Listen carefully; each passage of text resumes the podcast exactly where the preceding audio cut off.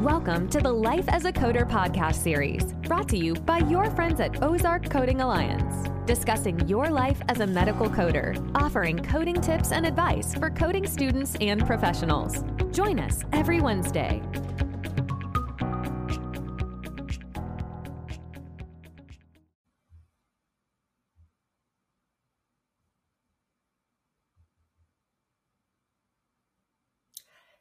Everyone, welcome to the Life as a Coder podcast. We are live today. This is Jennifer McNamara. I am your host. And of course, our program is brought to you from your friends at Ozark Coding Alliance. And um, of course, now we are known as Ozark Institute. Maybe you have seen the changes. So we hope you're going to enjoy all the content that we're going to bring uh, for you in the coming year. Our goal, as always, is to bring you timely industry topics in the field of health information management. And of course, we want to, of course, have you hit that subscribe button or follow us wherever you get your podcasts. We are live today, but you also will be able to listen uh, to this podcast on your favorite podcast station. Our disclaimer, as always, is that our podcast is not to be taken as legal or professional advice. It, of course, is based on our years of experience in the coding and billing industry. And our goal is to share with you what we've learned and why we love this industry. And I know we have some really uh, faithful listeners, and we want to thank you for listening today. We're so, so grateful that you have uh, chosen to listen to the Life as a Coder podcast um, for these last four seasons. And we know that you're going to continue to enjoy what we have to um, bring to your attention. So um, we hope that you're going to, of course, listen uh, today and enjoy this topic on knowing your EOB and denial codes. So the reason I wanted to talk about this today is because I get a lot of questions. Um, not only from our clients, uh, but also from new coders who, of course, get certified and they go out into the field. And then, of course, they have, of course, questions about, okay, I'm I've learned how to code. I'm in the real world now, and I don't understand um, all of these ins and outs of the insurance and how to understand denials when I have to fix these denials. So you have to know, right, if it's a of course specific to patient data, and you also have to know, of course, if it's specific to a coding issue, right? So we want to make sure we understand um, all the ins and outs of that. So I just going to briefly talk today. Really, I mean, maybe you're a patient, maybe you're listening and you're not really a coder, but you just like listening to our podcast to learn. So if you're a patient, um, we're all patients, right? But if you are someone who just wants to get to know your explanation of benefits a little bit better, um, or if you are learning billing or coding or both, it's really a good idea to get an overview, right, of how you should interpret uh, what's on your EOB um, or how to explain it to a patient or uh, someone else if you have to explain a denial. So it's always going to have the basic information, right? It's going to have the subscriber information to make sure we have the right patient, right? It's going to give us uh, the amount that was billed. It's going to give us amount that was paid, if any. Sometimes don't get payments, right? Um, it's going to, of course, give us those columns. We're going to see the amount that was billed. Of course, we know providers can charge their fee, right? But when they go into a contract or they come into a, position where they're contracted with that insurance company, they come into this uh, understanding that they know that they can only be reimbursed based on that insurance company's contractual agreement. So let's say they charge $4,000 for a service provider um, bills that on that claim and then it comes back the eob says the explanation benefit says that yes you billed $4000 but our contract says you can only get reimbursed let's say $1500 of that. That's quite the cut right? So then you have what's called the contractual or the write-off amount the adjustment whatever you want to call it. Different um, explanation benefits word it maybe a little bit differently but that's the amount you have to adjust off on the claim in your system. So that way, if there's anything left over that is owed by the patient, that will be reflected in their statement. So there is another column that says, of course, either patient responsibility or your payment, right? So it'll say deductible, copay, co-insurance. Sometimes it's worded differently, but basically it's by the policy, right? The patient has a policy and that tells them, of course, that, well, they should understand, right? They should understand that for certain services, they have a deductible, which means what? That means that they have a certain amount per calendar year they have to meet. Um, they have to pay that um, for through different services, of course, before they are eligible for payment by their insurance. So when you sign up for an insurance, you look at all those things, right? You look, okay, I know for me, like I'm personally, I'm not sick very often. Of course, last year I had that injury. So I was grateful I met my deductible. I had surgery and all kinds of visits. So that was good for me to have that met. But maybe you work for an employer and their deductible plans um, are maybe a little bit less in premium. So you're going to pay less out of pocket every paycheck to get that. So maybe to you, that's beneficial. You want to have um, that lower payment per month coming out of your account and you understand that means you're going to have maybe a higher deductible. You're going to have to meet maybe five ten thousand a year before they're going to start paying out anything. And then once you do you have of course your co-insurance or copay. So maybe you go to the doctor's office you see a primary care physician pcp pcp or a specialist right? So you see the specialist you're going to have maybe a higher copay to pay that physician and all other services the, the the visit that day is covered after you pay that copay but let's say, for instance, you have an X-ray done. You have an, maybe they send you to get an MRI, or maybe they do some kind of test in the office. Maybe you're thinking, well, I paid my copay, so I'm that's all I have to pay. Well, that is something that you should be aware of. Um, you should know your policy. Now, myself, you know, in, uh, in my fields and through the, my years, I've always been that person that even though I understand it is the patient responsibility to know their policy, nine times out of ten a lot of people just they get busy they they get their insurance and they don't read the fine print. So a lot of patients don't really know their policy. So good customer service right? We want to take that time in the office and explain that to them before the services are rendered if possible. Um, you know sometimes that isn't possible. Sometimes you know you go into the office the doctor's talking to you they say well that we think that we need to take care of this today. Let's do this this and this and maybe you're just thinking, okay, I need this. I'm going to go ahead and do it. And you don't think about the financial ramifications of going ahead with it without asking questions. So if you're a patient, if you're a physician, you're a practice manager, hopefully you can all come to an agreement on processes that can effectively um, improve that communication with your patients and your practice. But let's say, for instance, yes, you go ahead and do it. You get a bill. Hopefully, that office staff is trained well enough. The office manager, the financial counselor is trained well enough, they can explain that to the patient in a way they can understand. So, yes, you paid your copay, but this service specifically is outside of that guideline or that coverage for the copay. That covers your visit, right? Um, doesn't cover a certain thing. So you may get a bill, you may, and it's a co-insurance. So maybe it, they're going to apply 20% of that service to your responsibility as the patient. And then they're going to say the provider gets paid this much, 80%, right? So you have that. So we need to understand those things. And whenever you're quoting a patient, maybe you're scheduling surgery, you also have to know all those things. You need to know how much deductible is left. You need to know, of course, the co-insurance amount. What are their what is their responsibility? Let's say, for instance, they do meet their deductible. Let's say, for instance, they've met um, half of the deductible. So you take that the rest that's remaining, you add that to the total amount you're going to charge them for the upfront payment, right? And then of course you take the difference and you you do the co-insurance for that. Now this is all manual process that a lot of us for years have done. But believe it or not, there are softwares, there are great tools out there that can simplify the process and can help you with that. And we will be, of course, talking more about those tools in the future as we, of course, promote those because we have some great tools that we can offer um, to practices that we want to, of course, talk about. So stay tuned for that in a later episode.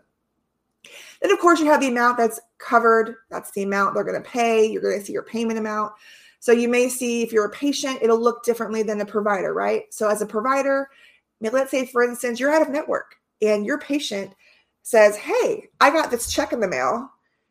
They may, of course, cash it, or they may say, I don't know what it's for. Chances are it's your check because you're out of network. They send the check to the patient. So that's why it's so important to be in network a lot of times or, you know, to look at that because it could affect your reimbursement. So we're not here to talk about that specifically, but that is something that can affect your bottom line. So looking at are you in network with certain insurances? Does your patient understand the ramifications of that? Now, um, in a previous episode, we did talk about the no surprise billing rule when it comes out of network services. So stay tuned for more information as we get closer um, to 2021, 22, and in the new year, we'll be talking more about that. So now that we understand basically the structure of the EOB, we know, of course, here's the patient information, the charges, the adjustment, the co-insurance deductible, and the payments. What happens though when we get a zero payment, right? That's no fun. Nobody wants to get a, a zero payment, but there are times where you see a zero payment.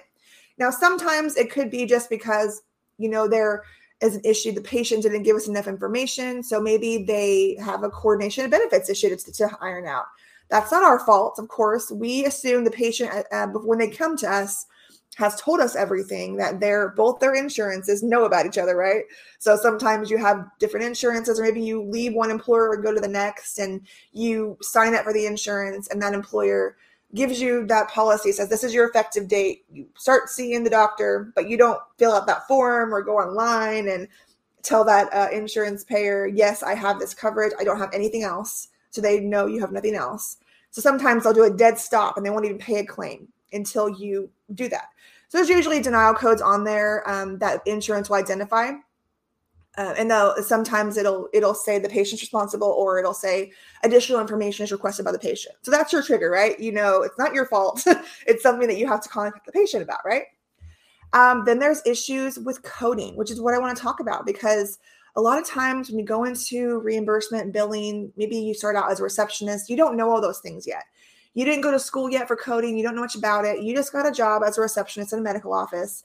They're starting to tell you, okay, can you figure this out for me? I need to figure this out. Why are we not getting paid? And so then you're digging through and you're trying to figure it out and you don't know why. You're just learning to build, right? But then you, of course, maybe start out your career as a coder. You're on the other side of things. You know the coding guidelines. You know how to code a surgery. You know how to code an E&M. You know about modifiers, right? But then you decide, okay, I want to do both, like myself. Like I was a biller before I was a coder. So I've done both in my life. I started out looking at claims and trying to figure out what was going on. And then I went into being a coder. And then I, of course, understood all the ins and outs of, okay, yes, I'm missing a modifier. I'm looking at the charges. What modifier could possibly be appropriate in this instance? But remember, as a coder, you can't be stuck in your box. You have to learn more about individual payer modifiers because specifically, uh, there are certain modifiers that are only specific to a payer. Uh, there's modifiers that may not be in EMR system because they're not specifically in your CPT codebook. So you may have to add certain modifiers in your in your I'm sorry your practice management system um, that are applicable to payers. Now, our local Medicaid in Arkansas has their own specific modifiers for things. So, if a patient, of course, is seen in the outpatient hospital, and we have to bill us, they have their own specific, you know, alphanumeric code that we have to bill for outpatient consult in the hospital. Um, that we have to, of course, bill for. And then they have the specific modifiers that begin with the letter U. Those modifiers are not in my CPT code book and they're not in my HCPCS level two code book. So I have to know those things. And then there's, you know, specific modifiers for specific specialties, right? So you're going to have to know those things. Now, hopefully, if you're coding, you're billing, you know the definition of, you know, different modifiers, what they're used for. So you might get a uh, an actual denial code at the bottom of your EOB. It's going to tell you the definition of those denial codes, so you aren't lost. You aren't left without understanding. But maybe you're reading that definition and you still have a question you don't understand what that interpret how to interpret that. I'm going to give you some examples. So there is a code CO-4 uh, on for some payers. This, of course, indicates the procedure is inconsistent with the modifier used, or the required modifier is missing for adjudication. In my world in orthopedics, this could happen because we left off an RT or an LT or a 50. If you bill a procedure code that is in description, laterally specific, or it's a right or a left leg, and you know you have to have that. Or maybe your diagnosis says right knee osteoarthritis, and you're billing, of course, in total knee replacement, but you're missing that modifier on the procedure. They don't know, for instance, if you're maybe they're thinking, okay, was it really the right or the left? Just because your diagnosis says that doesn't mean they can believe you. They need to know that want to confirm that you really did this procedure on the right knee. And that's what they want to confirm, right? Uh, maybe it's specific to um, a laboratory procedure. There are some procedures, some lab codes that require the QW modifier to say that it's CLIA waived, right? Um, and then, of course, we have issues with prior authorization. Now, we know as coders, a lot of times that's not our world. We, of course, deal with things we build the procedure out. Maybe somebody else in the office is their responsibility to get prior authorization. But maybe as a coder in the office, we're asked to give them potential codes they can use to get prior authorization. Things are fluid in the healthcare office, they're constantly moving, things are constantly changing, right? You're not in the back office, you're not the medical assistant, you're not the intake person. You don't know what's going on in that room, right? So you don't know if they're deciding to order this procedure. If they don't communicate that with you, you're not going to know, okay, I have my list of uh, procedures here. I know this insurance requires authorization, but nobody told me that they were going to do this procedure, gets done, and then we're out of, um, you know, we can't get it paid, right? We have no recourse, especially if the, if the insurance doesn't allow you to do retro authorization. So you need to be sure that you have those policies in place. That's an issue that can happen. And it's a lot of times it's a dead stop. You're not going to be able to get paid for that you write off thousands and thousands of dollars every year because of authorization issues. And guess what? We have a tool for that as well, which we'll be talking about in future episodes. So stay tuned. And then, of course, we have the lovely phrase medical necessity, right? So we have non covered services that are deemed, of course, not medically necessary by the payer. So then, of course, we have to understand okay, we talk to our physician and I've worked with physicians for 20 years. You know, I understand where they're coming from. I understand their world. They think, you know, they think it's medically necessary. They have to do this procedure because they need to find out, right, what's wrong with the patient. To them, that's medically necessary. But to a payer, they have certain standards they develop based on criteria they have read by organizations like the American Academy of Orthopedic Surgery, for instance, the AMA panels. They get together um, and they read things and they look up things. They go to these, um, you know, panels and they communicate with these organizations, and that's where they get their information. A lot of times, I'm not going to say all the time. That's a lot of times where that information comes on where they consider things medically necessary. So, to a physician, a trained physician, they may differ on their understanding or their interpretation of medical necessity. But when we're billing an insurance, we're not billing the patient directly. We have to go by what the insurance says is medically necessary if we're going to expect payment. So that's why we want to be proactive, right? Not reactive. Of course, we do have to be reactive at times and appeal. But to avoid these denials, we really need to make sure that we look at those LCD policies, right? Those local coverage determination policies. We understand those. Um, obviously, we wouldn't treat a patient for a right knee replacement because they have left knee osteoarthritis.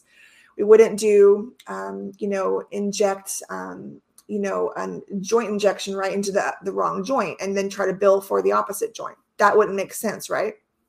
So, is there medical necessity for this? It happens a lot with cosmetic procedures. So, I work in the plastics world uh, with one of our clients. And of course, we have to know is there medical necessity for this procedure? So, we have to look up coverage policies. And I know you just want to get in there, you want to read the op report, you want to code it and bill it and get paid. That's in a dream world, right?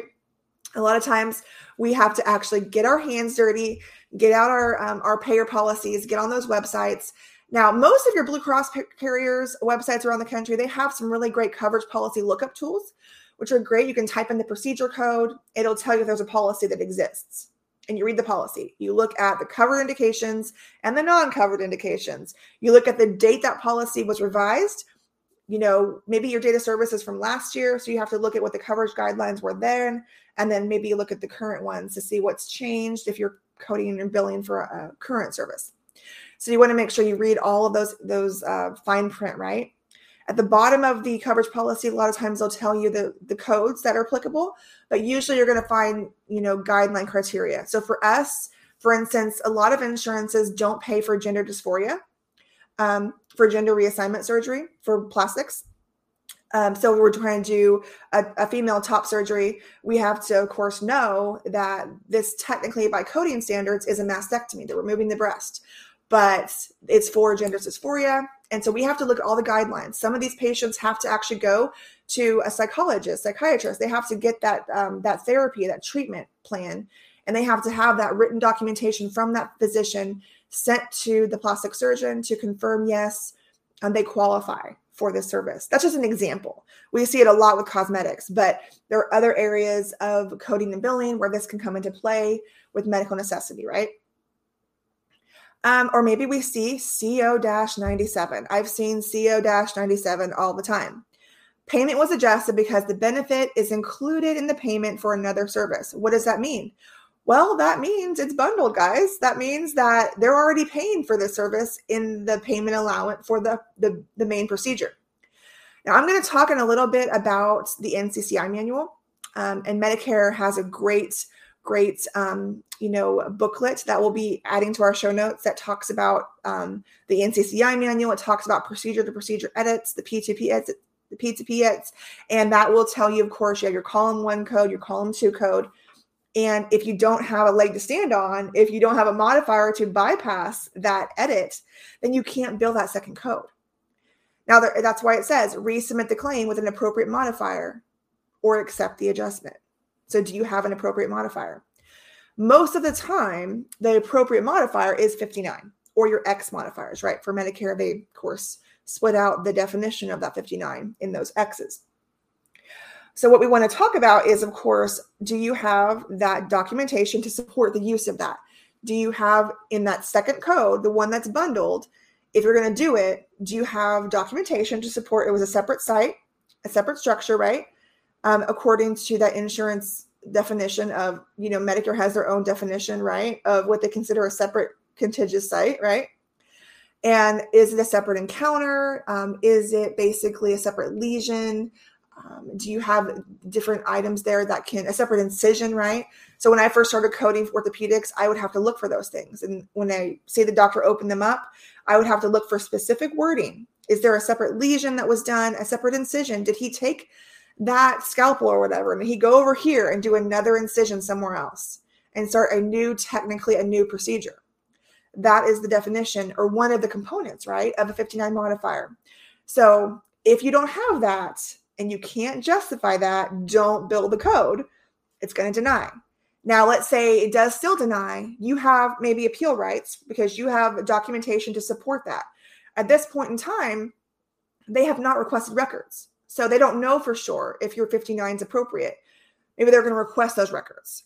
Maybe they're not, but they're going to deny it. The only way for you to get them to understand, right, that your 59 modifier or your X modifier is appropriate is to send them that appeal letter or that reconsideration, whatever step process the insurance wants. Some of them want you to do um, maybe a reconsideration and then an appeal and a second level appeal, however you do that. Uh, but make sure you understand that um, you don't want to just accept the denial because you may have appropriate documentation they don't know about yet, right? And so you're going to write your appeal letter, your reconsideration. You're going to be very descriptive. Tell them in the op note you're sending where specifically, you know, you, the sentence that shows the medical necessity so they can locate it quickly. It's in paragraph two. This is sentence number three, whatever you want to say it, so they can quickly identify what you're talking about. They have a lot of denials, a lot of claims to go through, a lot of appeals. They need to know from that information you're giving them how to quickly identify where is the medical necessity so they can review it and potentially pay your claim. And for those of you out there who have been successful at that, I have one of my coders um, on my team, and she is very successful um, at getting appeals paid and reconsiderations because she doesn't just take the denial and just move on. We take the time, we do our research, we do that work, we go above and beyond, and we get that money for our provider. That's our job, right? So we do that. So just make sure you're following that NCCI manual if your payer, of course, follows Medicare. Now, they may have their own interpretation of a bundle. So maybe they don't necessarily agree with maybe the NCCI manual, Medicare's National Correct Coding Initiative, but maybe they do have their own criteria for something being bundled. So maybe you don't know about it and that's you know it's not the end of the world you know we can't know everything all the time we're going to learn as much as we can we're going to take in this information we're going to learn from our mistakes right that's how I learn, guys. I mean, I made a lot of mistakes over the last 20 years, trial and error. But once I learned that error, I made a note, um, added it to my list of things to remember. And then hopefully in the future, I can remember not to make that mistake. So you're going to make mistakes. You're going to have errors. You're going to submit something that's not right. You're going to figure out why it's wrong. You're going to fix it, send it back, and then you're going to hopefully get your payment. So, not the end of the world, but the more we can, of course, um, learn about these things and prevent these errors, the quicker the money comes in, right? Or then, of course, we I talked earlier, right, about the NCCI manual. So sometimes it says the diagnosis is not covered. So that's your trigger. You use a diagnosis code that is not covered by the LCD policy, not covered by that insurance for that procedure. So maybe you then now have to get out and do some research, print out that LCD policy, show it to your physician, give them some education. You know, for this procedure, you know, that it would be worth your time to review these codes. This is these are the appropriate diagnosis codes or reasons the insurance will allow you to do this procedure in the future, right? Um, and then my favorite happens all the time because we sometimes don't know what's happening in the intake, or maybe the patient is not really a new patient, right? Maybe they come in, they're not really new, but they have maybe they've been there in the last three years, or maybe they've seen another physician of the same specialty in the last three years and we don't know about it, right? So we bill a new patient visit, comes back, new patient um, qualifications were not met, resubmit the claim with an established visit, right? So we have to, of course, do that research that um, and figure out if that's true or not. So that's something to keep in mind. You know, a patient isn't new unless they have seen, um, if they, unless they haven't seen a physician the same specialties um, or subspecialty or in the same group practice, any of those reasons in the last three years, right? That's how we understand that. Now, another one that maybe um, not as familiar to some, maybe they're not covered by this payer or contractor. So maybe you have to send the claim to the correct payer or contractor. So this happens sometimes with Medicare. Um, you send a claim to Medicare. Maybe the patient didn't inform you they had a replacement plan. Maybe you didn't run eligibility. You were just busy that day. Running eligibility, asking patients for their current insurance cards regularly. You know, if they were just seen two days ago, you know, and they're coming back again, hopefully they've given you the correct one the first time. But if it's been six months, several months later, they could have changed jobs, they could have changed, eh, you know, insurance. So definitely ask them for if they have any updated insurance cards. Make it part of your spiel that you ask them when they check into the office, right? Ask them those questions. Do that, run that eligibility, run that two days before their visit. Every patient should have eligibility ran one or two days, even the day of their visit, because sometimes, especially with Medicaid plans, a lot of state Medicaid plans, things change daily on a dime. So you want to make sure and check that regularly that will tell you whether or not you've billed the right one. Now, in, on Arkansas, like I know back when the Obamacare happened, right, we had these plans. They were the, the Medicaid plans, but they were um, basically replacements, right? So you had these um, plans, like maybe Blue Cross had their own version. You had Ambetter and QualChoice in Arkansas. Maybe in your state you have something different. They call it something different. But they are basically patient has Medicaid. They have this alternative marketplace plan, right? So you're going to have to know that. And usually the eligibility will tell you if they're if they're part of that marketplace or that additional plan. And a lot of times patients don't realize they just say Medicaid and they don't realize that it's not really that, especially where you have to bill it, right? You can't just bill Medicaid. You have to bill that payer. So we had our own marketplace Blue Cross plans, like I said, and Ambetter. Maybe in, in another state, it's called something different. But you have to know that you send the claim out, it's going to come back. You know, I had in this situation with our with our practice here that they the previous office manager did not check never checked. She saw the denial and just let it go and didn't do anything about it. And the problem the whole time was she was trying to build medicaid instead of looking in the eligibility and it was really blue cross. So a year passes and it hits timely filing and you can't do anything about it all because we didn't do investigation. We didn't look deeper into why we kept billing Medicaid and it kept denying. There had to be a reason, right? Investigate, do that research, make sure you understand that denial, right? And then, of course, um, we have just the basic ones, right? The contractual adjustment codes, the deductible amount. Those are things that are standard on every EOB. Um, they're not really going to be a denial code necessarily. Um, but it's just basically going to tell you you're not getting paid because the patient hasn't met the deductible. So we're not paying you anything. You're going to have to collect it from the patient. That's what that means. So a zero payment that isn't a true denial may just mean that you're not getting paid from us, but we're going to expect you bill the patient to collect your uh, fee for the service.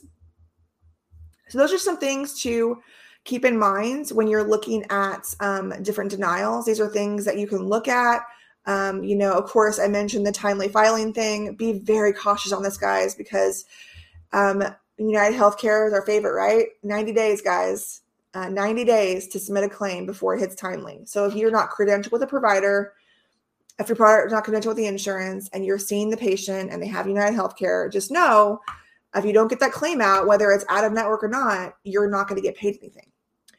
Um, some, some of course, will allow you six months. You know, some payers have up to a year to send the claim. So just get it out, you guys. Just get the claim out because you want that clock to start on at least getting it out. They received the claim, but now you have a little more time now. Let's say, for instance, you have to resubmit it for an error or something. Maybe it comes back. Hopefully, you've submitted it correctly on coding and billing purposes, but get the claim out as quickly as possible um, because you don't want to hit that timely. Now, I understand there are situations where you're waiting on your physician to sign the document. You can't send a claim unless it's finalized, unless the documentation is complete, right?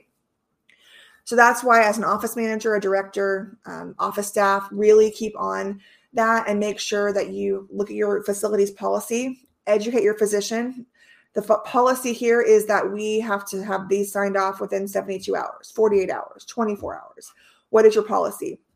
Get those claims out as quickly as possible. The further, the longer you wait, the longer um, it's going to take to get that out. And then, of course, you could hit that. Now, I really hope you're not having any claims not go out because of document or from signature from your physician in 90 days. We really hope that.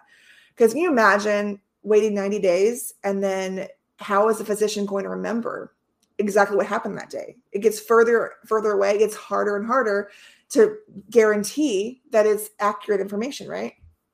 So those are things. So know your insurances. There are other insurances besides United Healthcare that have 90 day filing limits. There are some that will let you bill it 180 days, you know, six months. Like I said, you're just going to be careful of that. So be aware of those denials um, and and reasons to be proactive. Um, and I think it's also just really good to get out on your insurance policy, your payers, and look at their denial codes. They usually have um, in their in their coverage policies. I'm sorry, in their policies for physicians, they have information out there on their billing um, policies on how to submit claims, they do have some denial codes and what they mean. Now, I told you I would talk a little bit about the National Correct Coding Initiative. And Medicare has a great tool. I love this. And it just really breaks up everything. It tells you what it is. So I'm going to read you this from the uh, Medicare NCCI um, lookup tool. So it promotes national correct coding methodologies to control improper coding leading to inappropriate payment. So, of course, they're going to use the policies that are in place. So they do go and base this off of the AMA's, um, you know, guidelines in the CPT current procedural terminology. They look at national and local policies and edits. They look coding guidelines that have been developed by national societies, like I mentioned, right? So when I said national societies, I'm thinking like your national societies, like Academy of Orthopedics. You have your Plastic Surgery Association, Pediatrics, Cardiovascular. All of your specialties have their own societies. So they look at those things and they look at standard medical and surgical practices and current coding practices. They look at all of those things when they're coming up with these edits. So you'll need to review those. Now, you have the PTP edits, the procedure to procedure edits for practitioners, and then you have the procedure to procedure edits for hospitals. So make sure you're looking at the right files. Then you have what's called MUEs, medically unlikely edits. So this basically says what they feel is unlikely you're going to do this procedure this many times in one day. So they have a limit there. So I know our podiatrists sometimes get this and it's no fun, right? You have 10 toes and they're only paying for six or eight, right? So you're going to have to do two for free. so I know sometimes that can be um, a headache for you podiatrist or those that you do the digits. Um, but just just be aware this is the policy. If you're billing this insurance, you got to go by their guidelines. Billing the patient, that's another story, right? They don't have insurance; they're paying out of pocket. um, it has information on add-on codes. There's things like that in there, um, and there is, of course, direct instructions on how to locate the tables in the manual super easy. They can tell you exactly where to go. So I'm going to put this uh, booklet in our show notes. I think every biller, every coder needs to read this and needs to be familiar with this. Now, I know that a lot of times we just look at our encoders, right, to tell us whether things are bundled. But if you don't have an encoder, did you know you can get the same information from Medicare's website? Same information. It's in a spreadsheet format, it's in a table, but it's still the same format. So if you're not paying for an encoder, please, please, please use those procedure to procedure edit files. That's where the information comes from. That's where that those bundles come from because um, they're based on Medicare and uh, maybe other payer indications. But make sure you're looking at those procedure to procedure edits for your current calendar year and make sure you're looking at those specific uh, code ranges that you need because they're built they're built out by code range so, how to use them? Well, as I mentioned, we have our column one and our column two codes, right? So, we have the column one code, that's the payable code. That's the 100% payable code, right? That's your first code. But then you have this other code in the second column. They're saying if you're going to build these together, you can't build this procedure two column column two code without a modifier. It's not payable. So remember that. So maybe you have a mutually exclusive um, repair of an organ, maybe, and this is an example from the booklet that you'll be able to read, um, that can be performed on two different methods. One method can be chosen to repair the organ. A second example is a service that can be reported as an initial service or a subsequent service. So those are things that might be considered, you know, uh, mutually exclusive, um, and you wouldn't, of course, report them together. Now, um, when it's reimbursable is when it tells you, right? You have that modifier column, right? So in that modifier column, that's the kicker. And they tell you um, in those indicators, the modifier indicators, they tell you what the zero means, the one, and the nine, right? So for the modifier zero, you can't use a modifier to bypass that edit. One means it's allowed, and nine means it's not applicable. So there's no need to put a modifier. It's it's it's there's no need for it, right? So again, reminders. Column one is the payable code. Column two is, of course, the code that is not payable unless a modifier is permitted. The third column tells you, of course, if that edit was in existence prior to 1996. um, and the fourth column will tell you the effective date. The fifth column tells you the deletion date of the edit. And the sixth column is the modifier permitted. And that's information you need to know in order to read it appropriately. The booklet for Medicare gives you all of those definitions um, of those modifier indicators. So you know whether or not you can bill a modifier with it. So, really, really helpful stuff, guys. Really great. Now, I want to talk a little bit about um, encoders because I know that encoders are really popular, right? A lot of people like using their, their encoders. And I like my encoder. I love my encoder, but I don't use it to replace my book, guys. So please, please, please do not use this to replace your book. Really and really important to, to, to know that. Your book um, is official guidelines from the from the organization that created the codes, right? So you have your ICD-10 manual, codes created by the CDC, guidelines were, of course, come together from several organizations. Now, the, the procedure code book, your CPT code book was, of course, the codes are from AMA. They own that code set. So you're always going to want to have those books.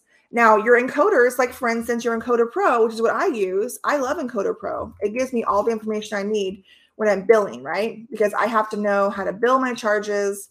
Um, I have to know if there is an appropriate diagnosis code. So if I'm educating my physician, I'm looking at the procedure, maybe I'm helping them with an authorization, right? Maybe I'm helping them try to look up an authorization. I need to know, okay, I need to get this authorized, but these are the codes that are applicable, right? When you look up your code, the first thing you can do is you can go off to the right. You can read if there's an MUE, it tells you how many MUEs are applicable, tells you lots of information. On the on the left, it tells you the RVUs, and then you have the option to choose national. You can choose um, your local. So make sure you're using, of course, that local RVU so you can really show that. And it gives you like all the conversion factor, all that information, right? But for me as a coder and I'm reading an op report, I'm looking at the lay terms, guys, because I want to know if I'm really coding this appropriately. So, yes, your CPT codebook does have guidelines, but where an encoder is helpful is it has those lay terms, a full description of potentially what the physician would document, what is done during that procedure. So you're looking for common language in your opera report. You're looking for similar things that can be helpful in that instance, right? And then you're going to say, okay, I have this procedure. I coded this right. 19303. I'm going to use my breast codes as an example. Then I'm going back over. I'm going to look up another code. My physician wants to build this other code, right? He wants to do an adjacent tissue transfer, right? I'm going to look up that code, that one four code. I'm going to punch it into my CCI. It gives you like a bunch of boxes, right? You punch in all your codes you're building on the claim and you click validate, right? You're going to validate that. It's going to tell you these two codes are billable, but you have to have a modifier. So these two codes, you cannot bypass this with a, with a modifier, which means it's mutually exclusive. There's nothing you can do about it. It's part of that RVU value or that payment for the main procedure.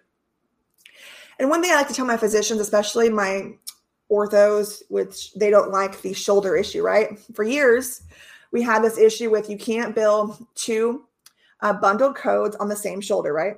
The um, ipsilateral shoulder. In the NCCI manual, it uses the word ipsilateral and contralateral. If you don't know what those words mean, it can be difficult to explain that to a physician. Of course, they know what that means, but when you're explaining that to them, you want to sound educated. So ipsilateral means the same side, contralateral is the opposite side, right? So when the NCCI manual removed the wording that described um, the structures in the shoulder as being, you know, um, the same structure, they took out that wording. It was confusing because, according to a physician, they're not all the same structure, right? So they took out that wording, but they did not take out the fact that you cannot build two procedures on the same shoulder if they're bundled. They took out the confusing language, but what remained, if you look in 2021 NCCI manual for the shoulders, it says you cannot build two bundled codes um, on the same shoulder. You can't get around it. But what I do educate my physicians on is I tr- just trust me, I know they have given you the correct payment. They value that main code. So say it's a rotator cuff repair. Maybe it's a reconstruction of the rotator cuff. They give you the RVU value. That's what they're telling you. They know there are these other minor things, other things you're going to be already in there doing, right? Maybe you're doing it by arthroscopy or you're doing it open. They know you're you're going to have to do um, some of these other things, right? These other procedures at the same time but you're already in there doing it. They're not going to pay you anymore for doing it while you're in there. Um, that is the criteria they have established. So when we explain that to our physicians, hopefully that's understandable. They've given you what 34, 40 for RVUs for this procedure. They know it's a lot of work, and that is valued in that RVU. Maybe the other code maybe has five or six RVUs, so it's a lower, um, you know, work RVU, total RVU. So they have valued that in the RVU of that main procedure, which is why it's bundled. They're not going to let you bill it. The only time you would bill it, of course, if it was the only thing done, right? You get the value of that. Then we have, of course, we have to understand the separate procedure designation. Do we understand what a separate procedure means? You can only bill it alone. It's part of that main procedure. You're not going to get payment for it. Those are things we have to understand when we read our NCCI manual. Um, so just be aware of that. You know, look at that document from Medicare that we're going to put in our show notes is really helpful. The encoders also give you great information, um, very similar, laid out to what's in your CPT code book. A lot of the same wording. So you can use it um, as a guide. Let's say you don't have a new code book, your employer is not going to pay for them. That's one thing. Maybe you have to buy them yourselves. I'm a firm believer. I want to have my physical book in front of me or an ebook, for instance. Maybe they'll pay for an ebook um, but definitely, definitely have a copy as a coder, whether you pay for it yourself um, or your employer pays for it. Have a physical book so you can have that handy, right? Uh, encoders are helpful. They do not replace our books, especially for ICD 10. Now, I am an educator for risk adjustment. So I'm firm believer you cannot fully get to the accurate code information on an encoder. You may be able to search for something to get a starting point, right? maybe for looking up a denial or something. But to code from a report to get to the right code, you need to follow the roadmap. Like I always say, you need to go from your index to your tabular. Now, my good friend Sheri Poe Bernard, shout out to Sheri, one of my favorite people who teaches risk adjustment and who literally wrote the book on risk adjustment. We use her manual in our coding course. And I want you to know, um, she always says, and she gives examples when she teaches or speaks publicly there are specific examples where you cannot get to the tabular correctly without going to the index. There are some that will take you elsewhere when it's not completely accurate. And in our recent Q and A with my uh, when I was training the hospital staff, we were of course discussing this together as a group and a lot of us discovered some of these examples on our for ourselves we were looking up you know specific documentation that they were having and we were looking up um, specific codes and then we in- encountered this we encountered that there were some um, descriptions in the in the note um, in the a- assessment we had to look up and if we hadn't gone to the index and then gone to the tabular in the right area we would not have got the right code so it is very important that we have books. Now, there are ways in your encoders that you can actually look up your index, right? So use that. Um, don't just type in the description, go to the actual lookup in your encoder where you can actually do the drop down and click on the word and the index and, and find where it tells you to go. As long as you can get there, then that's appropriate and that's, of course, applicable. So I hope this was helpful. I, of course, I talked about the NCCI manual. I talked about, of course, um, prior authorizations, denial codes. I talked about um, the EOB.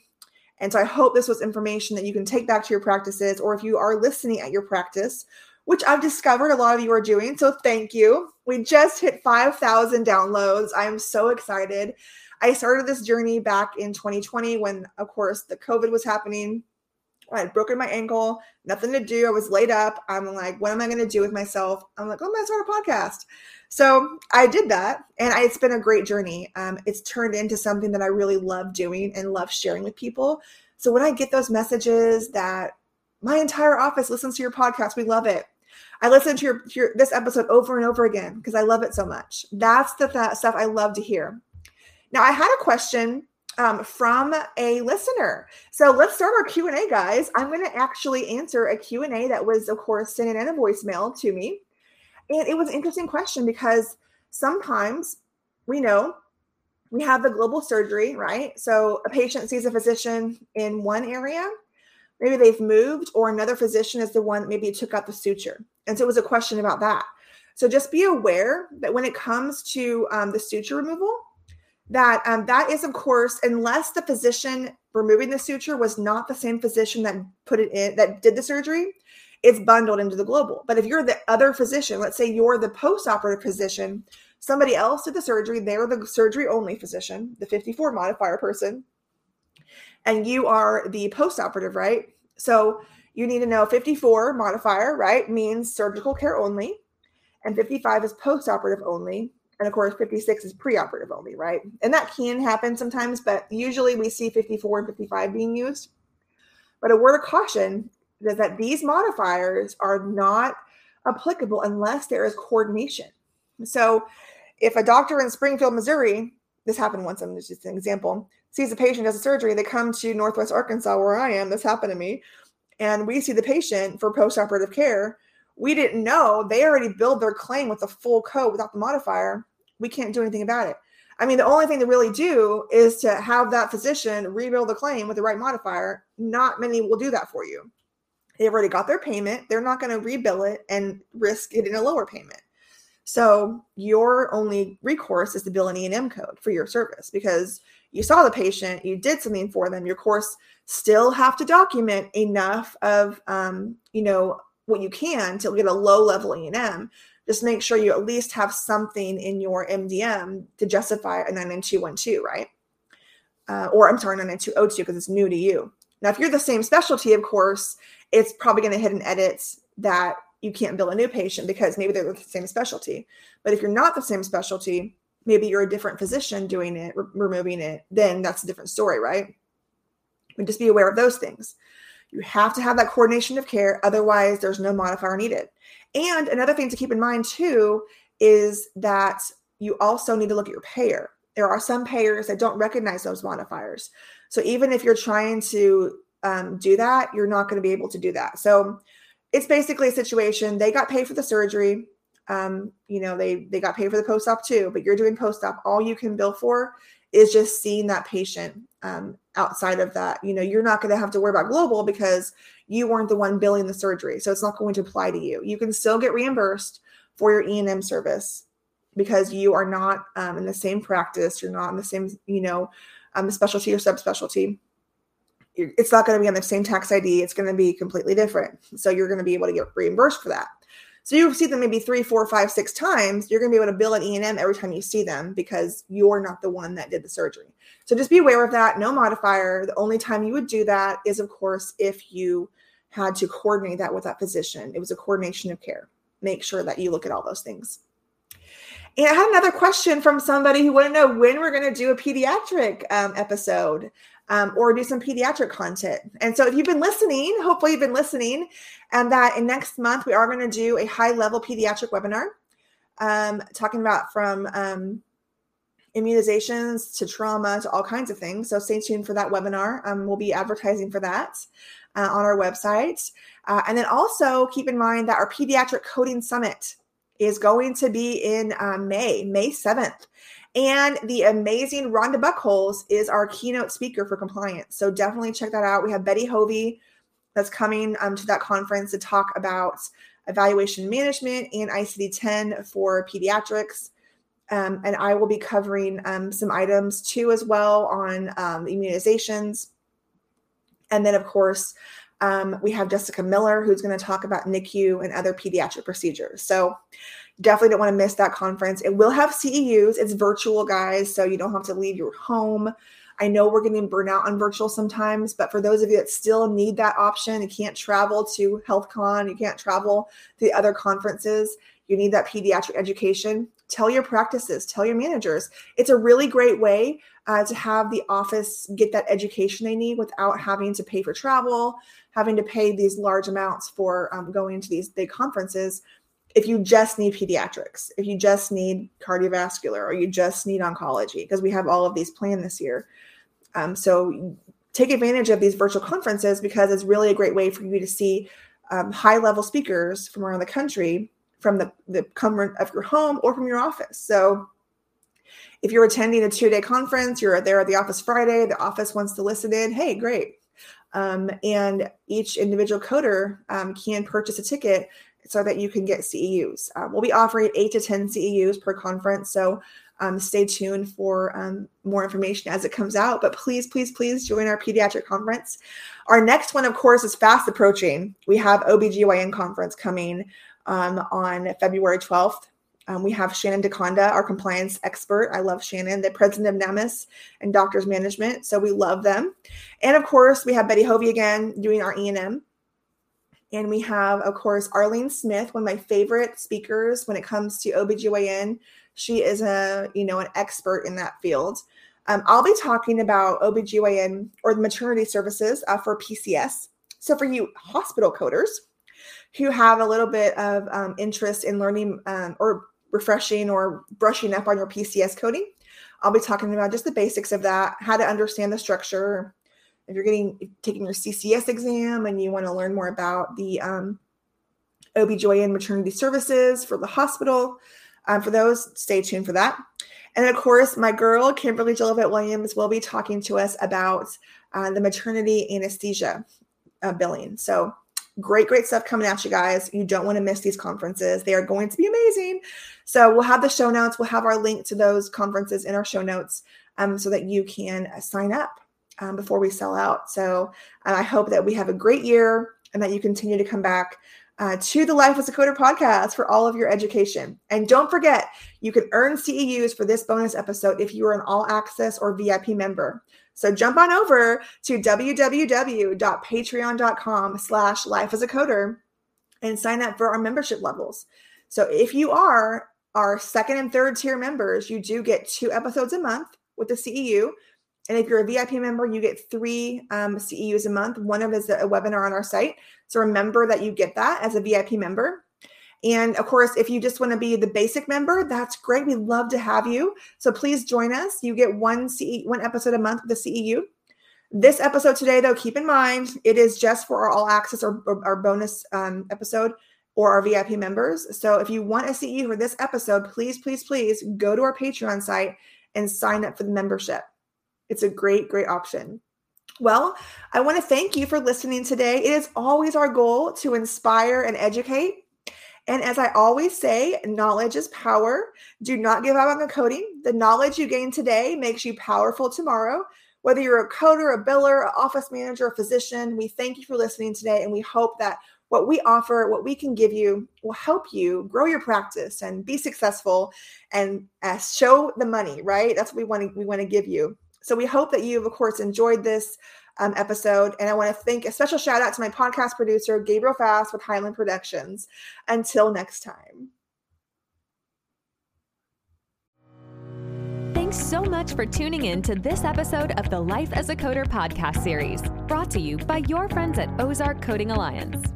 If you're enjoying the show, please feel free to rate, subscribe, and review wherever you listen to your podcasts. We really appreciate that effort. It helps us share the show with other coders, students, and professionals just like you. Come back every Wednesday for a new episode. We'll catch you then.